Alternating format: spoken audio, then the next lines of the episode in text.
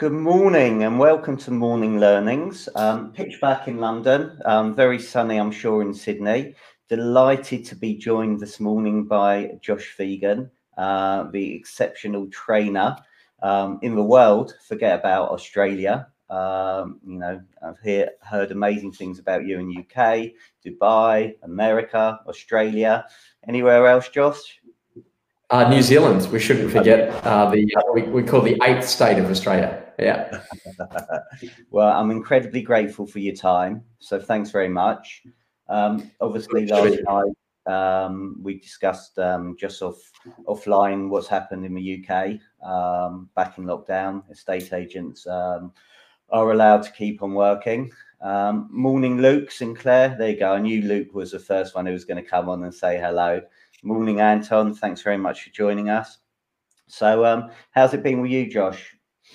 How so it's a, it's a pretty pretty amazing period because um, here in Australia we've just had a uh, had an outbreak. We had uh, effectively about 138 cases um, over the course of the last three or four weeks um, here in, in Greater Sydney. Um, and off the back of that, uh, we're now in a position that we're at about two, three, maybe four cases per day. And they've just shut down all of the borders um, in between the states here in Australia. So that's sent the Australian tourism into a massive spin. Uh, a lot of places that were booked out and now have got availability. A lot of people have had to rush back. So it's um, it's a pretty interesting thing. It made us realise about how controlled we are in Australia. Um, you know, we're certainly um, not at the position of 50,000 cases, which we're hearing out of London, but it is um, pretty amazing to see just how stringent our lawmakers actually are in preventing us from from travelling um, domestically across the country at this point.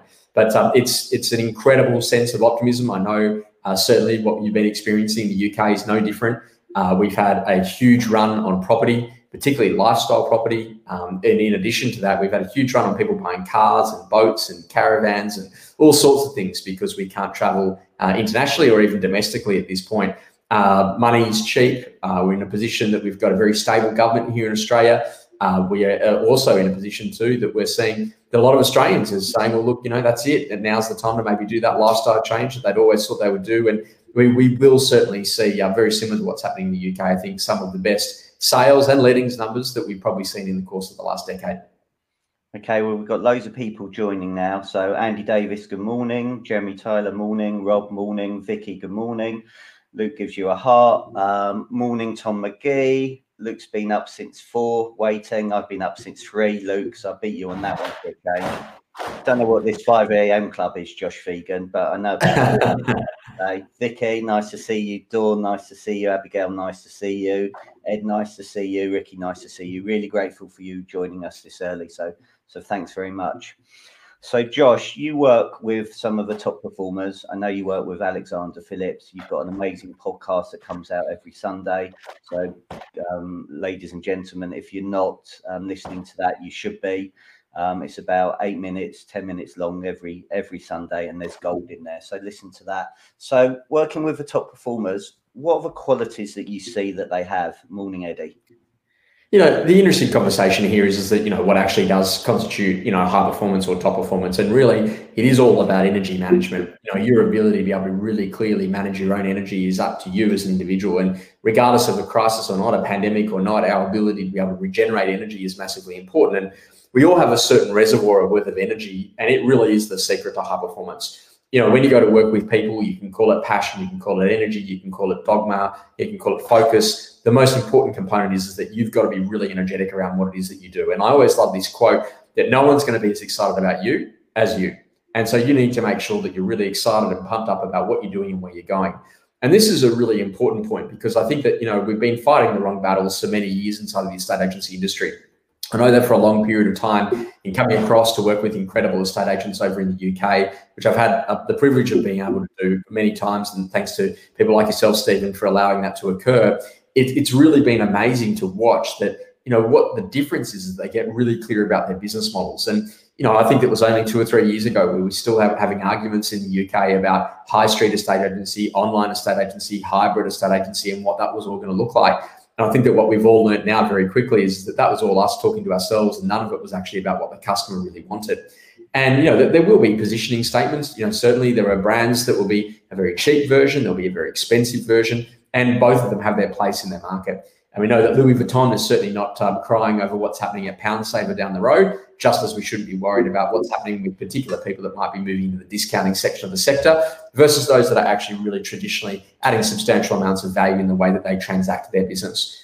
What is important inside of any business is that it gets really, really clear about the customers that it serves, the way that it serves those particular customers, and what service lines that they actually use to ensure that they can deliver a better quality value add. And we are now literally in era where literally we're in a customer revolution. Everything is all about how we go to serve customers in new and better ways and about making sure that we actually really deliver on our brand promises of what we promise to the marketplace. And I think for, too long, estate agencies have worried about what's happening down the road with their competitors rather than really focusing about what they can be doing. And I think that as we come into this new era, we need to understand that coronavirus may be around with us for the rest of our lives. And that ultimately the generation that's coming through, they may never know any different to what we're actually seeing vaccine or not, successful vaccine or not, this might be just the modern day version of the flu. And off the back of that, it might be more contagious. There might be a whole new range of things that are going to be there. But it is actually forcing us to actually really see a new way about the way that we live. And I think that literally we are becoming in a position that we're contacting human beings less and less in a face to face capacity. We're ordering a lot of things online. We're getting home delivery. We're encouraged to keep our space from other people. And what that actually identifies is that as soon as it is safe to do so, to get back face to face with people, and to be in a position that we can do that more often, then ultimately human beings are absolutely going to relish in that opportunity. But for now, we've got to understand that we're operating in a brand new world. It's a digital world. Newspapers are long gone. We're in a position now that today we're actually experiencing things in a very social environment. And a lot of people have FOMO and the fear of missing out or the fear of what the competitor's doing. And we should actually just be focusing on what we're really going to do, be doing and delivering to the marketplace. So when you talk about people like Alexander Phillips, for example, we have a meeting a little bit later this week we're going back and we're looking about at every single letter, every single piece of correspondence that he sends. What does it actually look like? What is he actually saying in the valuation appointment? What are the conversations around how he's really separating himself from his competitors? And most importantly, what are the reasons why the consumer should make the decision to use him? And it's really about getting crystal clear about his marketing lines, what he's actually saying to the consumers, how he's presenting that information, and how he's actually entering the new digital world in a much more powerful way. And I think that this is the important thing is that, that people are really innately focused around how they actually deliver their messaging to the client about what they do when they do it and why that fundamentally matters. Okay, brilliant. Um, there you go. A few more people have joined us. You're very popular, Josh, for 7.30 in the morning in the UK. Blimey. So hi, Ashley. Hi, Tony. Hi, Gareth. Spencer, good morning. And Spencer made me laugh. He doesn't like Facebook. We are honoured that you've um, got a Facebook account, Spencer. What can I say? Morning, Lisa. Um, please like it, share it, give Josh loads of love. I'm very grateful. Josh actually isn't working and he's come specially to do this for the UK. So incredibly grateful, Josh. Um, I want to unpack quite a lot that you said there. Um, so one of the things you talked about is value add. Um, mm. What can a morning, Chris Ellis? What can agents be doing to add value um, to their customers? You know, the interesting question is is that I'm almost the wrong person to ask because in some respects, the person to ask is actually the customer. And you know what we find that what people do is that they look for really difficult situations. A few years ago, we had the opportunity to take some of the leaders out of the UK state agency industry, and, and also the same here in Australia. And we went over to San Francisco, and, and when we were there, we actually had a bit of a chance to go and see Airbnb. And when we were talking to the, the some of the, the, the founders at Airbnb and the people that really make that business sing, what they said was really important to do is to actually get really, really clear about understanding what are the challenges and what are the things that the customer actually goes through before, during, and post a transaction. And really, what value adding is is about understanding which of those components do they find difficult, which of those things are they unaware of before they start a transaction, which of those things is just clunky, doesn't work, um, you know, kind of could be actually smoothed out, needs a better quality workflow process. That if we could get that, there would actually deliver a customer experience that people would rate home about. And what we learned very, very quickly is, is that what Airbnb did is that they said to me, hey, you know, Josh, are you on Airbnb as a provider? I said, no, I'm not. I said, and why wouldn't you lease out your own home? I said, well, it's very simple. You know, I've got some personal effects. I've got some things inside of my house. I'm worried about damage. I'm worried about insurance. I said, okay, great. And have you ever taken an Airbnb before? I said, no, I haven't. I said, why is that? I said, well, usually I fly in late. How do I check in? I don't know where to go. I don't have a concierge. I don't have access to be able to go down and get some late night food at a venue. Um, I don't know where to go for breakfast in the morning. I don't know how to, you know, all of these things. And interesting enough, they said, well, that's kind of interesting. And so what they did is they brought out these story cards. And on every single one of the story cards, it actually went through all of the challenges that that customer actually went through. And it was interesting because nearly every single thing that I said that were the challenges that I'd faced were things that ultimately they were already aware of in terms of the consumer process. And it now put systems in play, could put people in play to ensure that they actually delivered on being able to overcome those particular experience hurdles. So really simple things like making, for example, that someone will receive an SMS code, and when they get that SMS code, they type that in on the door, and that allows them access to the property. So you don't have to be ringing someone late at night to try to get the key to get into the home. Now, all of those things seem so normal now because we've all experienced that in our modern world. And when they were actually building the company, those things were completely off the Richter scale. And I think that this is the basic idea is, that you've got to understand that inside of your business, there are effectively three different customer types. There's those customers that are absolutely loyal that every day of the week are everything about you and your particular business. There are those people that are very clearly the customers of your competitors and have been so for quite some period of time. And there are those people that are not yet a position that they have actually ever needed estate agency services and at their point of position that they have a ton of bias about which brands they may or may not use, but they have not yet done a transaction. Basically, what the idea here in the jobs to be done framework is to go and have a conversation with each of those different customer types, choose five or so customers in each area, and really find out about where the challenges are that they actually face both before, during, and post the transaction. And then in terms of that, which of those items do they actually find really valuable if those items could actually be solved in a new and better way? And so I think that this is a really interesting conversation because if we find where the value proposition is, then that's ultimately how we know we go to do it. And this is the key thing is, is that it's not the thing that actually ends up on the marketing. It's the thing that you do that ultimately becomes the marketing. Now we know that customer experience has ultimately become the new form of marketing, and what we go to deliver is massively important. Now, the reason why I think about this in the in the very early days you know, when I would actually go to go and get my car service, I would drop my car off for servicing. The mechanic would maybe have a look around it. Off the back of some horrendous phone call at about two o'clock or three o'clock in the afternoon, they now tell me that I've got to spend a thousand pounds on some extra thing that I didn't know was going to be happening. And all of a sudden, there's a ton of friction. They've got the car up on the hoist. You say yes, and it's a really poor experience. Well, interesting enough, um, where I get my car service down here in Sydney, interesting conversation. You go and you drop your car off for service. They have a conversation with you about anything they might need to know. And within an hour of dropping your car into service, they actually have a mechanic go directly underneath with a little light and a little camera. And he actually talks you through the base of your car, what's happening to the brakes, the brake pads, all of those things, what needs to be replaced, why does it need to be replaced, any um, areas of damage that they've seen that they need to fix. And then they give you a full cost estimate within an hour of delivering it to the actual um, service. And then off the back of that, they then actually get it completed by the end of the day and have it back to you. And that's just a, it's an unbelievable experience because there's just so much trust actually built into what the mechanic's saying about your particular vehicle. And this is where I think that the big key thing is, is that a lot of us have relied on written communication. Uh, sometimes we just communicate over the phone. But now we've got all of these amazing tools where we can communicate about what the differences that we can create in the way that we go to work with a client. Now, I know a number of your clients, Stephen, over in the UK, are very big on refurbishments and maintenance and going into yeah. a property and saying, hey, now's the time to redo the kitchen, redo, repaint, recarpet, do some of those things because we can get a better return. And I think that this is ultimately where we're moving towards in terms of the value adding is about actually understanding what are the things that the customer would truly value that would allow us to separate and differentiate rather than being in a position that we continue to try to look different to our competitors, but essentially we're actually providing a very similar service offering. Okay. It's really interesting about the refurbishment side, and um, you know, you're talking about what an investor wants, getting return of their, whether return of their money. Um, which leads me on to you know again there's a lot of people on here that struggle to get landlords you know mm. what they be doing to find landlords to offer these services yeah, I think the really interesting key thing about it is, is that, you know, when we go into a business, one of the first key things is, is that we do a lot of diagnosis. We ask a lot of questions. And the best thing to do inside of any business is to go through and have a look at all the landlords that you've already won, that you already have, are already serving inside of your business and actually really ask a very simple question about how did you meet that particular landlord?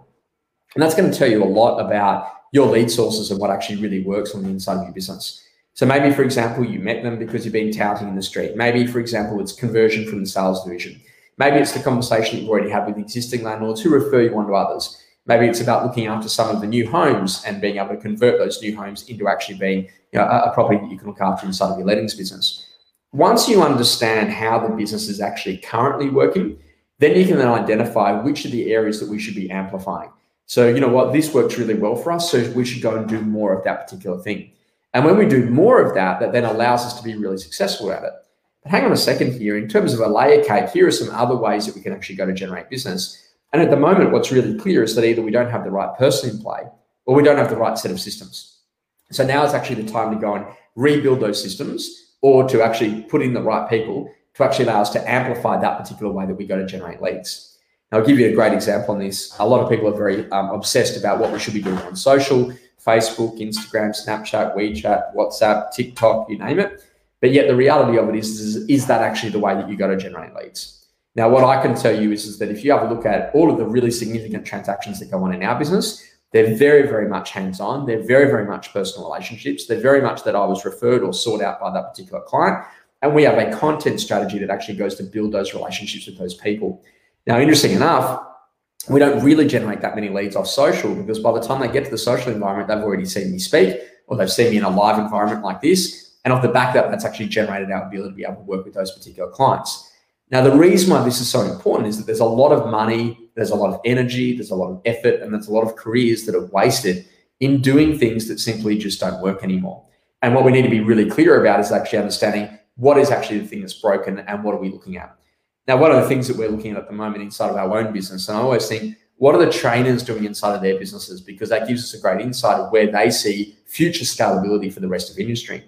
And we're having a look at a product at the moment called Trainual, which is T R A I N U A L. And basically, the idea is that it takes your standard operating procedures, your manuals, and whatever, and then actually puts that into an online environment where you can have videos, where you can have gifts, where you can have a whole range of things and take people through a series of steps, a bit, a bit like a learning management system, to actually allow people to get accessibility for the how to documents that actually sit inside the organization. Now, most organizations, their standard operating procedures are well behind where they need to be off the back of that, they don't have those things documented. If they do, they're not on video. If they're not on video, they're not up to date. There's a whole range of things. And we're going down the track of doing that because we found that inside of our own business, we have these incredible how to documents. But again, one was stored over here in Process Street and something over here was on Slack. And then we were using this great little tool over here called Loom to record the videos. But how do we have a central hub where we can literally press press search and bring up all of those how to functions from refunding your credit card to charging your credit card, you know, all the things you do inside of a training business. And what that really taught me is that inside of any business, the ability to be able to go and re-examine your existing processes and actually be able to get them into a better way is the ultimate way to be able to speed up what's actually happening. Now, what a lot of people don't think about is, is that about maybe 15 years ago, I think that Tom Peters had coined the term about the war of talent. And this was about organizations looking for highly skilled individuals that could come and change their fortunes. And now what we're actually seeing is it's almost going the other way. What we're actually looking for is people that are capable and putting great systems around them to make them exceptional performers inside of any marketplace. And that really is the skill set, the ability to be able to lead and to charge and to understand what is the way that we go to train and develop our people to get them from zero to hero to be able to deliver on that customer experience that gets more customers coming back day after day. Okay, so training, you know, there's a lot of agent. Well, I think all the best agents in the UK are watching this now, up early, getting ready. The most probably some of them, like Matt Nichols, already run 25 miles already. Marcel's already run 25 miles. A bit like you, I think they've they like their running in the morning, which is great. Um, there's some others that just won't invest in training, whether it's themselves, because you know I've had the privilege of coming to um, AREC I've had the privilege of listening to you speak live, and you are absolutely sensational. Um, maybe four, or five thousand people there that were investing in their own future. Here, people's expectations are their bosses should invest in themselves. Um, how can people change that mindset? I think that there's a really simple thing question and coach the solution. So, you know, Stephen, now that you've finished school, what do you do to learn?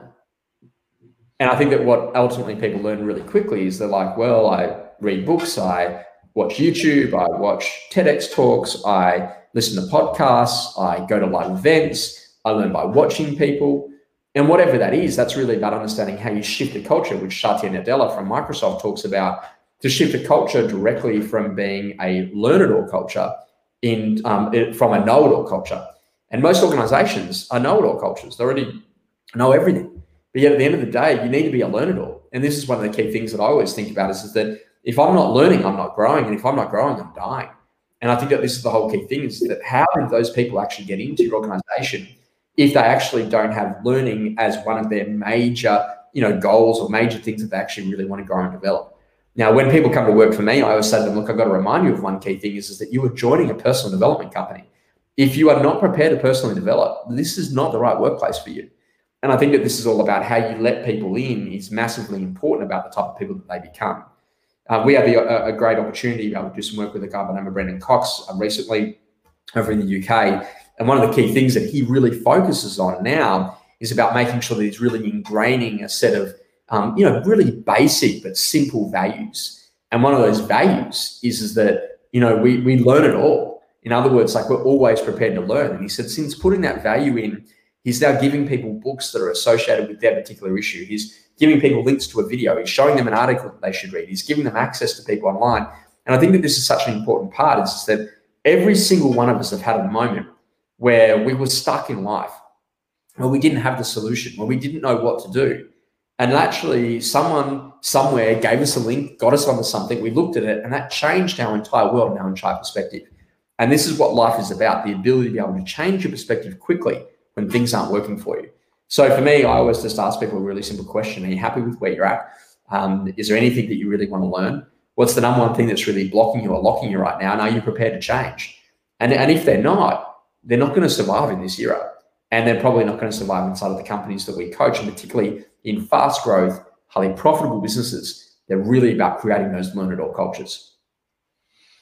Um, I'm a massive fan of training, and for me, every day is a learning day. Um, you know, just speaking to you and having the exceptional guests I've had on here, I'm writing pages and pages of notes. You know, and then, but what's interesting is then implementation and accountability. So again, a lot of people will come to your training courses. You give your blueprints, your great content. They take away some great stuff, and then it goes in the top desk. So again, to help people, how can they take action and implement stuff?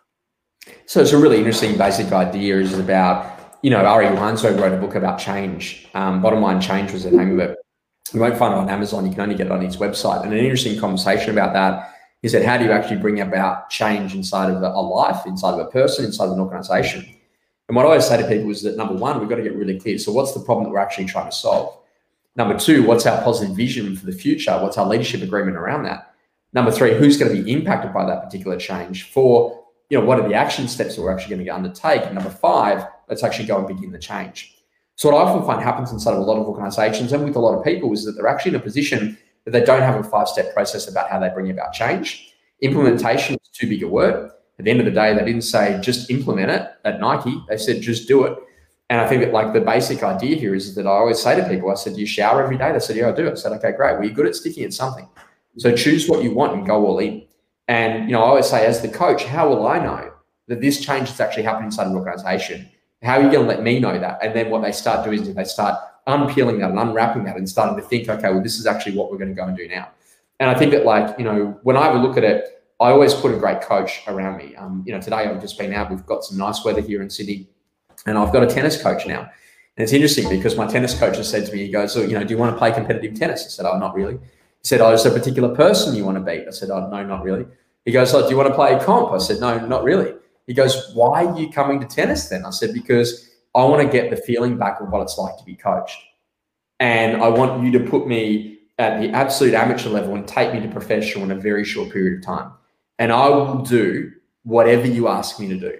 And it's a really interesting conversation. I, you know, a kind of bizarre thing, but today I went to a stretching coach of all things, and I'm now learning to stretch to improve my level of flexibility. You know, it's one of the things I want to make sure that I really get done this year. And the stretching coach has put me in all sorts of positions I'd never dreamt of being able to get into. And what I learned very, very quickly is, is that, you know, everyone like they underappreciate what it takes to get to that level of excellence. And you've got to do the time. And this is the most important thing, the whole conversation of the 10,000 hour rule. Like you don't just become an expert overnight. And this is the problem is, is that just because you've got a microphone and a video camera, it doesn't make you an expert. What makes you an expert is an absolute fascination with whatever it is that you want to truly become great at. You know, and this is what I think is really incredibly, incredibly important is, is that, you know, to, to get you into a position that you've got to do, don't try to do too many things. Do one thing seriously good once you're mastering that skill, open it up to the second. You know, learn what it takes to develop. And this is where I think that great mentors, great people around you are incredibly important. But most importantly, too, is that holding yourself accountable. Like I'm going to say that the difference between excellence and not is a choice. You know, we know that attitude is a skill. And sometimes I will say things to people that they find cutting, you know, and, and this is one great example of that.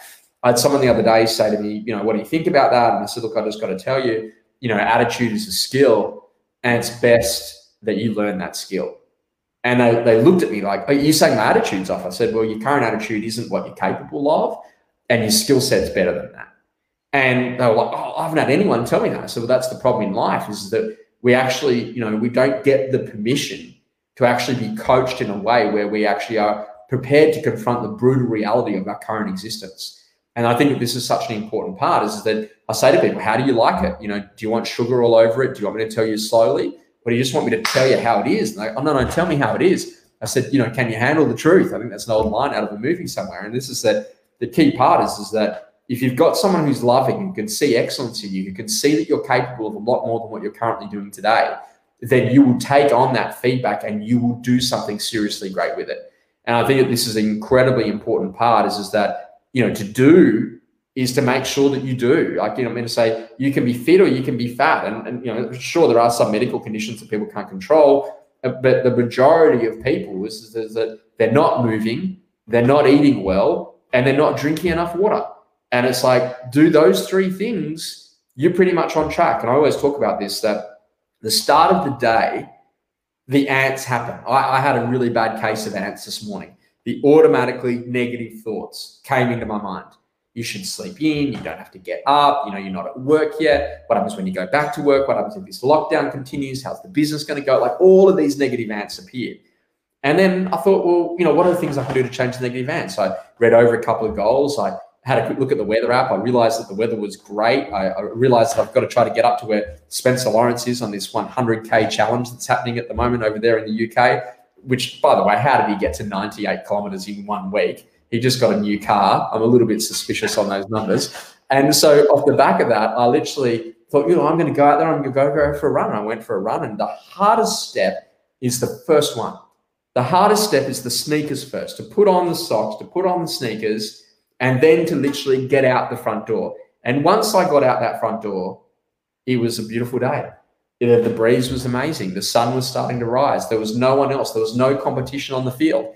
And it just made me realize that, like in life, you will continue to have these situations occur. Your ability to flick the switch and say, We're on now, let's go, is the difference about whether or not you're going to make it in life or not. And I think that, like, it's very easy to say that you know something, but to do it is a very different story. You know, and I always think about this. Um, we've got the mango season here in Australia. I think you've got mangoes in the UK, a, beautiful uh, fruit. They're unbelievable, but I haven't yet perfected how to really cut a mango beautifully. And I've got a great friend who's a chef, and I've asked her to film a video on how to slice it because I want to get to that level of excellence. Now, some people might say I'm crazy in thinking that way, but what I'm always about is, is that how do I find that new skill and then how do I apply that in the estate agency field where I operate on a day to day basis? And how do I substantially get people to their level of excellence faster, better, easier, in a smarter way than ever before? And I think that that's really the skill is about learning how you can do that and significantly changing the game in a really powerful way. What what does excellence then mean to you, Josh? You delivering beyond what you thought you were capable of at a level that you'd never known had existed before. To arrive at that position and to realize how much of an amateur you were before, even though you thought you had excelled in that skill. Okay, so brilliant. Thank you. So I've got a few people that made comments, a few people that joined. So hi, Richard, Lauren, Damien, Michelle, Peter, Sean, David, James. Um, Pete Lawrence, sorry I'm late. We'll catch up in a bit, but I had to get my health session done first. Well done, Pete. Uh, Michelle, good morning. Not many companies ever say join a self development company. Never heard that in 20 years. If I would have stayed with them, if I had, I would have stayed with them. Um, BLC is a great book. Spencer, Josh is phenomenal. Um, so, so thank you. Um, somebody's just sent me a question. Where do you get your energy from? Oh, I think the number one key thing, you know, um, you see, people confuse the energy. I have the most adverse feedback that I get from people is they say you're really intense, and I say to them, no, I'm just clear about what I want. And you know, people kind of find that like really full on. But I, I was thinking, okay, great. Well, you know, um, Doc, uh, Jim Loehr's has brought out a new book. Um, he, he, did a book with Tony Schwartz on the um, powerful engagement. And the basic conversation was is that our ability to be able to work as human beings really comes back down to how do we go to renew our energy. And energy is broken up into four key sources. So physical energy, what we eat, how we move.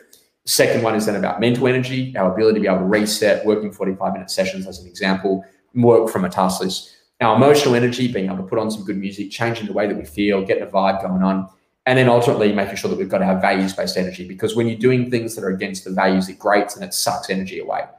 The secret really is therefore about your ability to be able to think about how you're functioning in each of those areas. So, for example, I'm, I'm at the moment I'm concentrating on drinking more water each day. You know, it's a really important one. If I go to have a look at my emotional energy, I'm focusing on how do I quickly put on some good music that changes the mood very quickly at the start of each day. So when you go to have a look at those quadrants, you know, I think that the most important part is, is that get a vision that inspires you and go out and do it.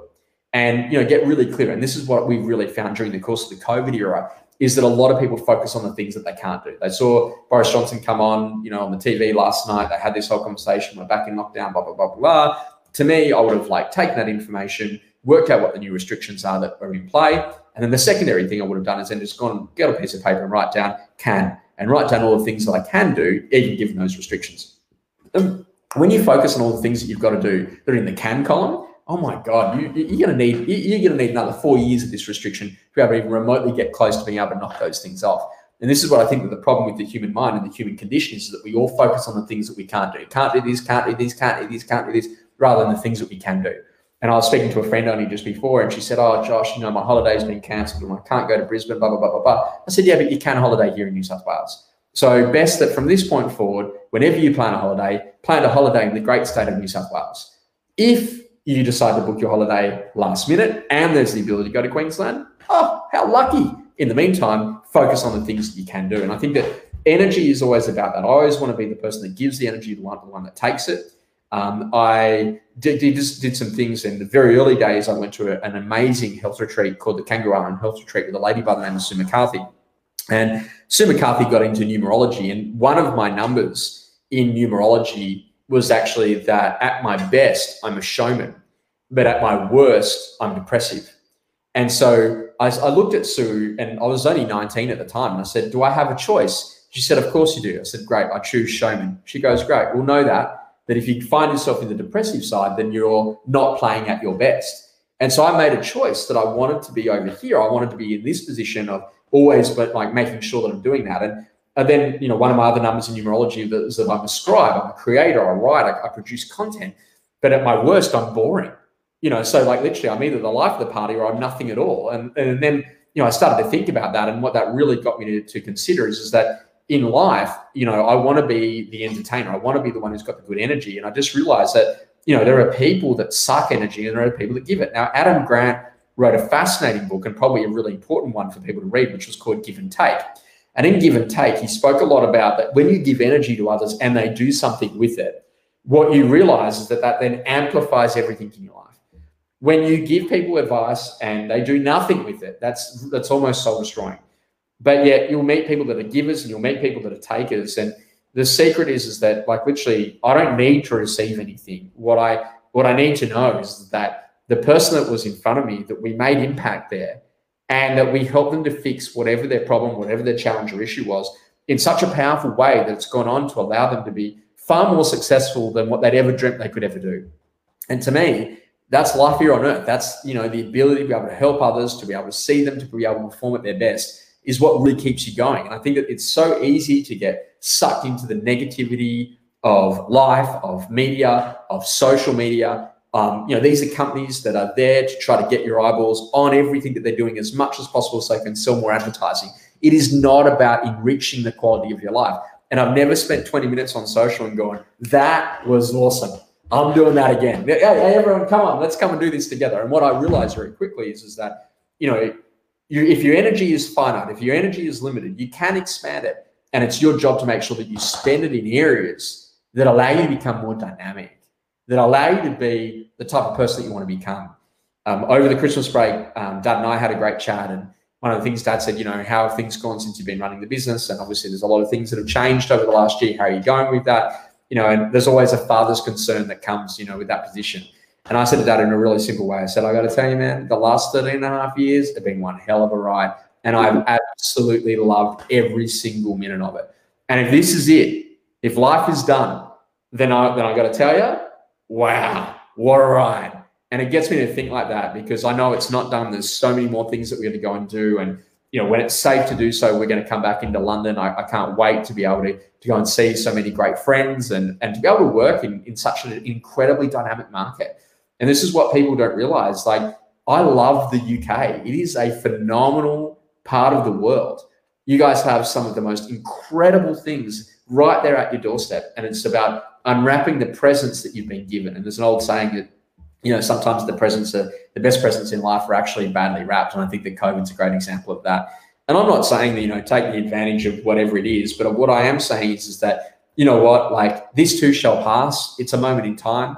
Time marches on. Um, our goal, our ability to be able to refresh and to be able to write goals. Like one person go, what's the point of writing goals? It's not going to happen. I'm like, well, I can reach my running goal. I, I, can, you know, get my goal of being able to spend some time with you, Stephen, on, on, on camera. I can have that conversation of being able to work with great people. And hopefully, um, in the very small time that we have together, that we're in a position that we can make impact.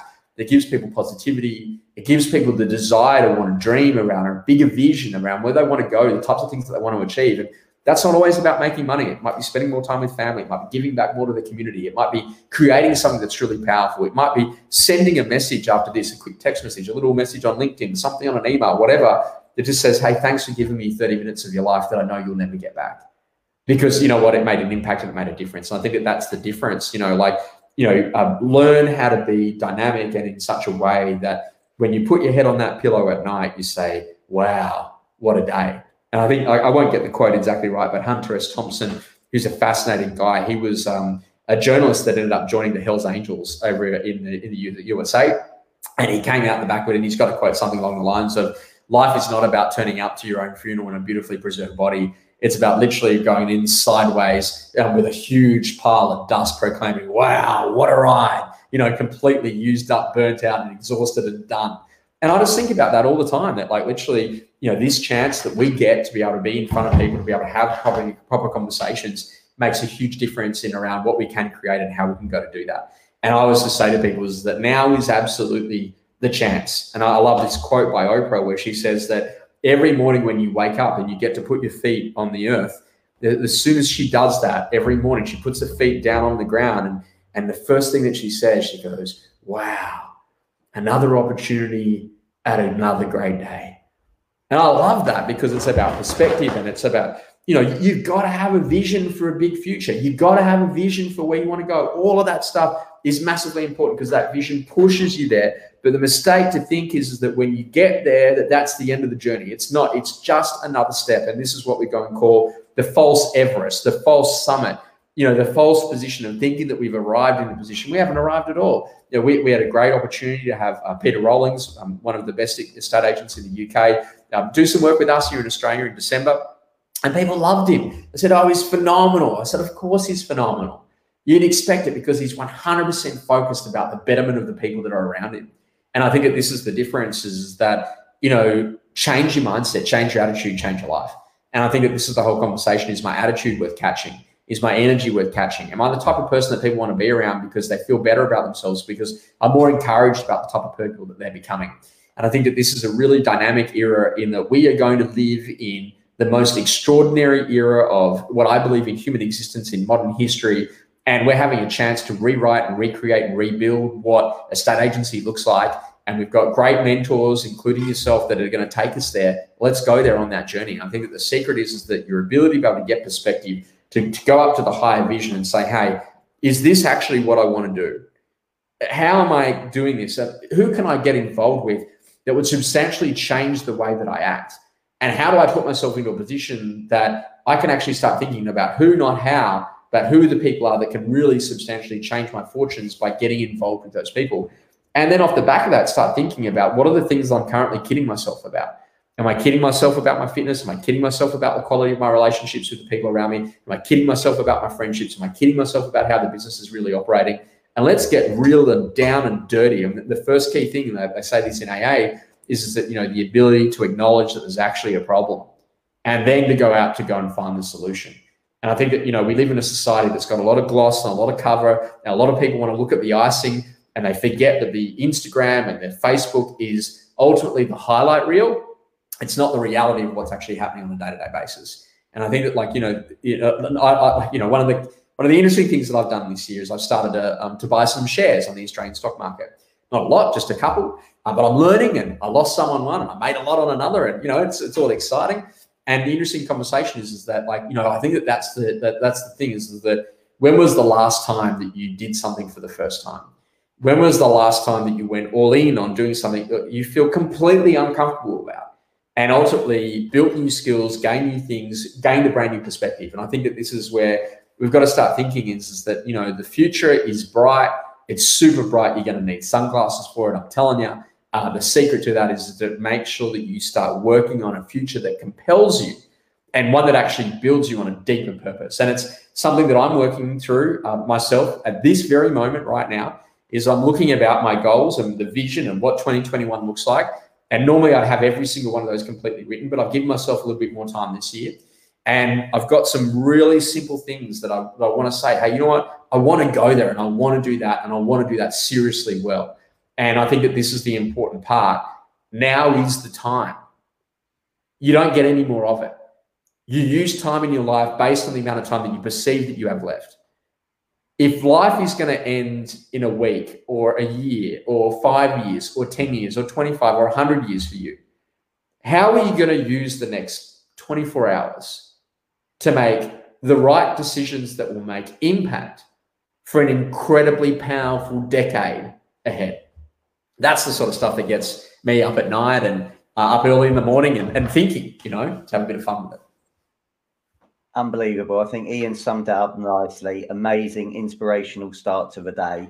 Um, Spencer, for me, JP's best coaching tip laser light, cut out the white have absolute clarity and purpose, no wasted energy. Um, Peter Lawrence, spot on, Josh. Too many people are negative. Remember what you have, as so many of us are privileged as what we have. Josh, outstanding yet again. So amazing. Um, I'm very conscious of time. Have we got time for a couple more questions? Sure, let's go for it. Okay. So you discuss doing stuff in 45 minute sessions uh, hmm. in that. Um, in the UK, 95% of agents have no stay in touch policy. Full stop. Yeah. Um, you know, they've got a fantastic customer base, um, but they struggle to use it. Um, tips for them to improve and get better with their existing customers. I mean, going back to exactly what we said at the start, you talked about customer journey, customer excellence, you talked about personal relationships. So all these people want to deal, have wanted to deal with these agents at whatever given time. And yet, as soon as they complete, settle, that's it. Bye. Never see you again. Don't need to speak to you. There you go. And for me, you know, your database is a data bank. There's absolute gold in there, you know, and it's giving value to that. But, you know, again, how can people structure that 45 minute session in their diary every single day? Well, I think the key thing to do, first of all, is flip the switch. It's got nothing to do about you, and it's got nothing to do about your 45 minutes or how you're going to make make calls. All of that can go to the side straight away. First thing you've got to start thinking about is, is that define the customer experience and make it great. Um, you know, Australian hospitality is a really interesting thing. I was lucky enough to be able to get away for a few days and I went to a hotel and I turned up, and it's quite a nice hotel here in Australia. And when I got there, the lady said, "Oh, can we have your driver's license?" So in Australia now, um, we've now got our driver's licenses on our mobile phones. It's a new thing, and you don't have to have a physical card. And she said to me, "Well, do you, do you have the physical card?" I said, "No, I've only got the the one on my phone." And she's like, "Well, how do I how do I take that?" I'm like, "I don't know. I guess you take a photo of that rather than the one on the card." So she took a photo of that you know, two or three minutes later on into the experience, she said, Oh, and what's your residential home address? I said, Oh, it's actually on my license, which you took a photo of about three minutes ago. And she said, Oh, yeah, but I need it.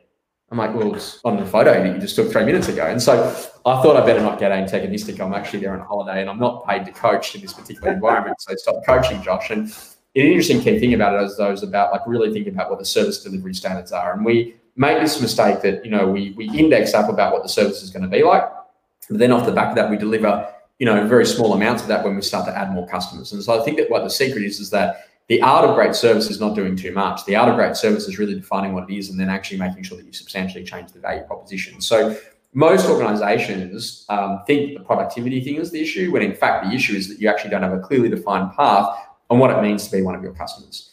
So my expectation for someone who has bought a property from my estate agency, as an example, would be that they should receive some really basic things. They get a phone call one day, one week, one month, one year after they purchase the property. Simple stuff. Hey, you've been in the house for a day, anything you need from us. You've been in the area for a week, here's a, a little voucher to a great little takeaway restaurant down the road. You've been around us now over the course of the last month. If you ever need anything, let us know. We're happy to be your friends in the business. You're now in the position that you've owned the house for a year, you're due for an annual checkup. So to go to a local dentist here in Australia, you know, to do a, a clean and whatever is probably hundred pounds. Uh, and yet my dentist books you in every year and he books you in before you even leave the dentist surgery. So for hundred pounds, he'll go and do that. Yet an estate agency transaction could be thousand to three thousand pounds, depending on where you're operating in. If you effectively go and see that client 10 times over the course of 10 years, once every year, and at a hundred pound a visit, there's your thousand pounds in fees. That's how you generate it. But you don't have to be in a position that you're spending all the money on marketing and Facebook ads and you know whatever else you need to be apparently be doing to be a guru. And so the secret is about that definition. So every single time that there is a property listed or sold in and around that particular area, I'm going to pick up the phone, give them a quick call, let them know. I'm then going to make sure that they receive a monthly video about market updates and what's happening in the local area. Off the back of that, I'm going to go into the annual checkup where I see them physically. And also, in addition to that, I just want to make sure that they receive a really good quality annual report on what's happening in the area and what they should be doing next. And every single time that there's some sort of development consent on new homes, a new tower, new infrastructure, new rail, something else that's coming to the area, I'll pick up the phone, give them a quick call. Because I'm about the relationship of being the friend in the business that gave you a quick call. I'm not about doing more marketing to get there. I don't need a lot of customers. I just need a few customers that have got a lot of problems, who know a lot of other people that have got problems, and that's how I make my business happen. And I think that like the secret is that if you think, well, hang on a second, that's what we do here, and this is what we've got to deliver customer experience, you won't be worried about what's happening in my diary. And the problem is, is that we're educating a very poor section of the community, and I say poor in terms of their mindset and attitude, not about wealth, their mindset and attitude because they don't really think about it from a customer experience perspective. And this is the difference: is that like literally we're in a new world, man. You just you're not going to go and survive you will battle on for years on end until you start to get real clarity about how do we actually win business in this business?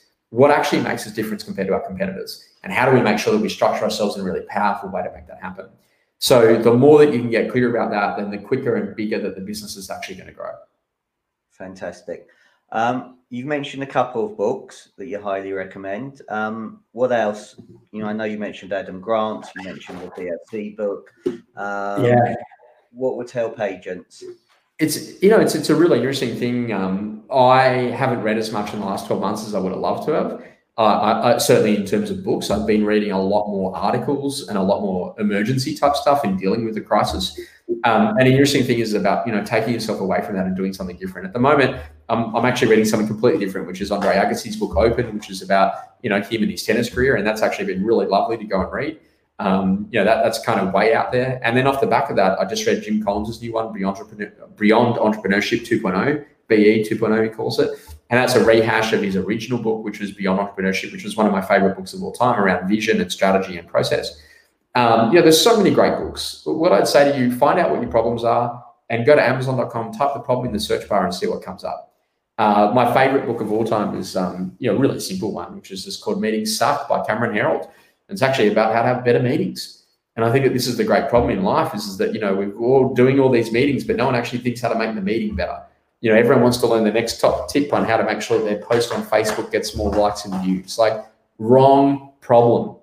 What, what's happening in life is that people are just dealing with the wrong problems. They're focusing on all this other stuff. Like literally, oh, how do we get customers? I'm going to ring the thousand customers that already did a transaction with you in the last 10 years and ask them how they're going. Like that, that's probably a great start oh, it's, oh, it's too hard. You can't manage my diary, but yet you can spend six hours on screen time according to your phone. So I think that like I, I um, sometimes people find me confronting when I say that to them, but like literally, is this the life that you want? Because a life becomes the way that it's lived. And that's a really powerful position to come from. You know, get yourself into a position where you start really thinking about what you're doing, when you're doing it, why you're doing it and start to get really intentional around the life that you want to create. And business should be powerful. It's your diary. control it. How you run your diary, it's how you run your life. I love that. Like literally, the you know, um, Stephen, how much negotiation did you have to do to get me to be available this morning? Hopefully, very little. I think it was one message on LinkedIn. Yep, sure. What time? Yep, that works. Fine, no problem. Send me the link to see you there. And he didn't have to worry about whether or not I was going to turn up, what it was going to look like, whether or not I'd be here, because every single time you send a message to ask for something, bang, the reply is back there. And this is what I think is, is that accessibility is critically important. Uh, but knowing how to communicate and when to communicate so that you can be very powerful in what you do is where the future of the world exists. Those people that have the ability to be able to channel their focus, their energy, their time, their money, their resources in the things that matter will be the ones that actually get a greater level of fulfillment out of the work that they do. Josh, thank you. You've been the most unbelievable guest. What a way to kickstart 2021 with the morning learnings. Thank you so much for your time. Like to thank everybody for watching this morning, or whether you're listening to it on replay, listening to it as a podcast. Thanks very much for tuning in. Very grateful. On Friday at half past 12, I'm going to be joined by Katie Darlow. So, um, Katie was out in America with us at the real estate conference. So, we learned from her about that. Um, Josh, thank you again. Um, good luck today. Have a great day, everybody. Josh, I mean, you blow me away. Um, you know, the stuff absolutely unbelievable. So thank you so, so much. And everybody, thank you as well. Have a great day. Bye. Thank you.